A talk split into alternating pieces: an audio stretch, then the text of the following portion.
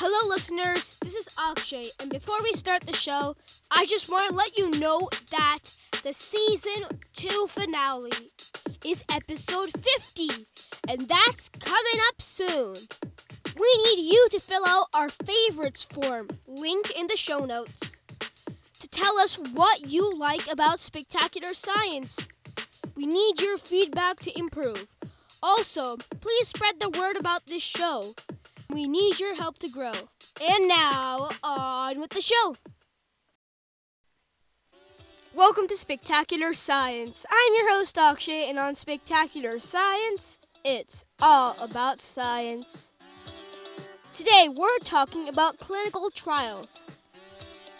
All the medications that you have in your home and the vaccines that are in the world right now have to be put under clinical trials. We'll learn about this on this episode of Spectacular Science. We're talking to a person who actually works in these trials. Keep listening. Today, I am talking to Miss Lavanya Veda about clinical research and how that works. Hello, Miss Veda. Hi, Akshay. So, can you tell me a little bit about your job? Absolutely, and thank you so much for having me on your show. Um, so, I work in the field of clinical research, and uh, so it's basically a branch of healthcare, but it works on finding out safe and effective medications, devices uh, that people use. So basically, even the Tylenol that you use, or a headache medication, or a cough medicine, or a flu medicine, all of them have to go through clinical research before it's approved. Um, and it's approved by the FDA, which is the Food and Drug Administration. So, how does it get approved? Someone does the research on it, and those are the clinical researchers, and that's what I do. So I test devices, drugs, and see if they are safe for people to use, see if they're effective, and if it does what it promises to. If a medicine says this is going to help your headache, then I and I check and I really see if it does what it's claiming. Um, and so that's what clinical researchers do. And I've been working in this field for over 12 years now. Wow, that's so amazing.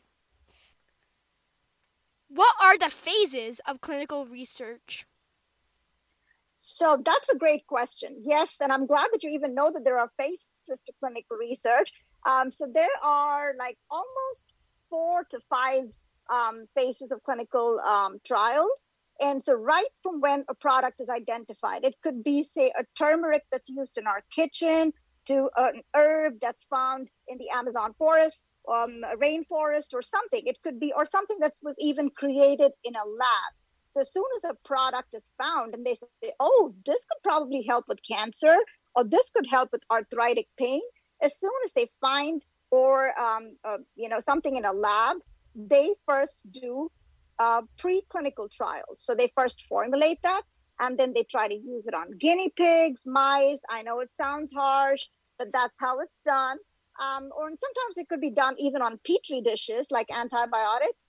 Um, so after the preclinical, which is the first, that's the number one. Then comes the phase one, where it's used on healthy people. So you might think, why would healthy people want to try something? But that's the only way to get drugs, the good kind, into the market. So healthy people, like I could say, okay, I don't mind trying this. And then they would give me the medication and they will see how I feel, how I react they're going to document that. Then comes the next one, the phase two. Now they want to make sure that I'm fine, but then does it really help me? That comes in the next phase. So that's if efficacy, phase two. And the phase three is I'm fine. Okay, it helps me, but what happens to me if I take it for two or three years? Long term use. So that comes in the phase three part. And then the final one is phase four. Okay, I'm fine. Um, it helps me. I've taken it for three years. It's released into the market. But then after people take it for 10 years, something happens. So then there's the post marketing surveillance. So that's the phase four. Even when a drug is released into the market, there are times, you know, you've heard about it in the news where it's recalled. That's because something has come out after it's released into the market. So that's the phase four. So you have preclinical, phase one, phase two, phase three, and phase four. And I'm involved in all the phases except the preclinical. I don't work on animals. So, how do you collect data from these clinical trials? Oh, um, another amazing question. So, that depends on what kind of medication it is.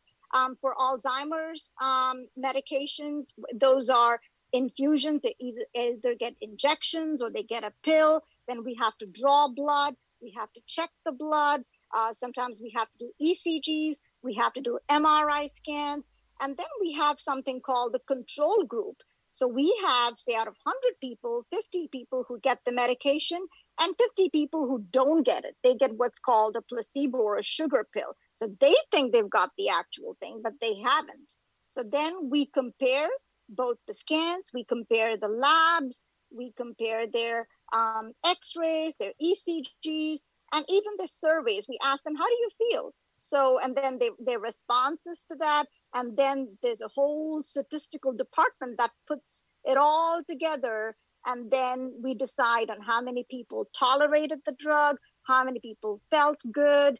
And that's the data that goes into the final report. And then they look at it and they decide, oh, that, that's a pretty good one. I think we can release it into the market. So that's how we collect the data. It's very interesting. Now, why is clinical research so important to the world? Um, it's important because how else we know if a medication works or not? Even with all this research, you find that people have a lot of side effects, right? This is the only way to get new medications out there. So we are trying out uh, a new thing for knee pain. And so we have to try it out on people some people will say, yeah, it helps me. Some people say, no, I mean, I've had severe pain even with this. And some people cannot even tolerate it. So you have different spectrum of people. And then the other thing that you have to see is you might have a tummy ache. I might have a tummy ache, but the medication that might work for me might not work for you because you are a boy, you're younger, I'm an older woman. So there are a lot of different um, variations in people's even um, whether you're a man or a woman, how old you are. So there is so much of research to do. We, I cannot give the same pill to one person uh, to like 10 people having the same indication. It has to be different. And where do you get that kind of information? We have to do research.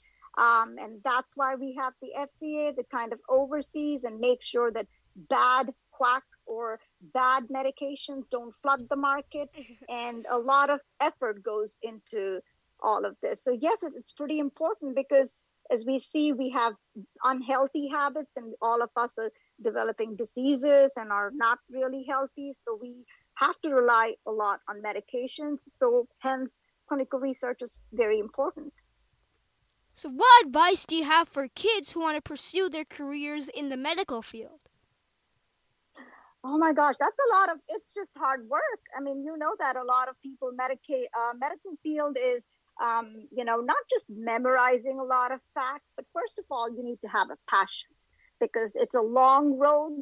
Um, it's not a, a four-year degree where you're out. Um, you have to have a passion. You have to have a deep interest in science, in research, and just knowing. Okay, I really want to know how this works. I really want to know what we can do and to be able to think outside the box. Um, there are so many medications that were discovered in a lab, not because they were actually looking for it. They were working on something else and they said, wait, why does it do this? And then they would look at it at a different angle. And a lot of medications have come out because of that, not just medications. And I'm talking just specifically to clinical research, but a lot of things have been discovered, as you know, because you are doing a podcast on spectacular science only mm-hmm. because science is spectacular. So you can imagine there is, um, you know, um, in the medical field or in health sciences, you just have to have an open mind, a lot of dedication, a lot of hard work, and uh, just a passion for, I just want to learn, as opposed to I want to have a career or I want to prove something to someone. It's not about uh, getting ahead, it's about just doing it for the pure uh, pleasure of it and then you will enjoy every day at work will be like an absolute enjoyment because you just love doing what you're doing wow thank you so much for talking to me today Thank you, Akshay. I really had a wonderful time. Thank you so much for having me on your show. Now, what did we learn today? We learned that there are actually phases to clinical trials. Clinical trials ensure the safety and effectiveness of specific medications and even vaccines. We're all experiencing clinical trials in the world right now. Thank you so much for listening to this episode of Spectacular Science. Please contact our podcast by going to spectacularsci.com slash contact or emailing us at podcast at spectacularsci.com. Please subscribe to Spectacular Science on Apple Podcasts or Google Podcasts. Make sure to rate and review the show. Thank you so much for listening, and we'll see you on the next episode of Spectacular Science. Bye!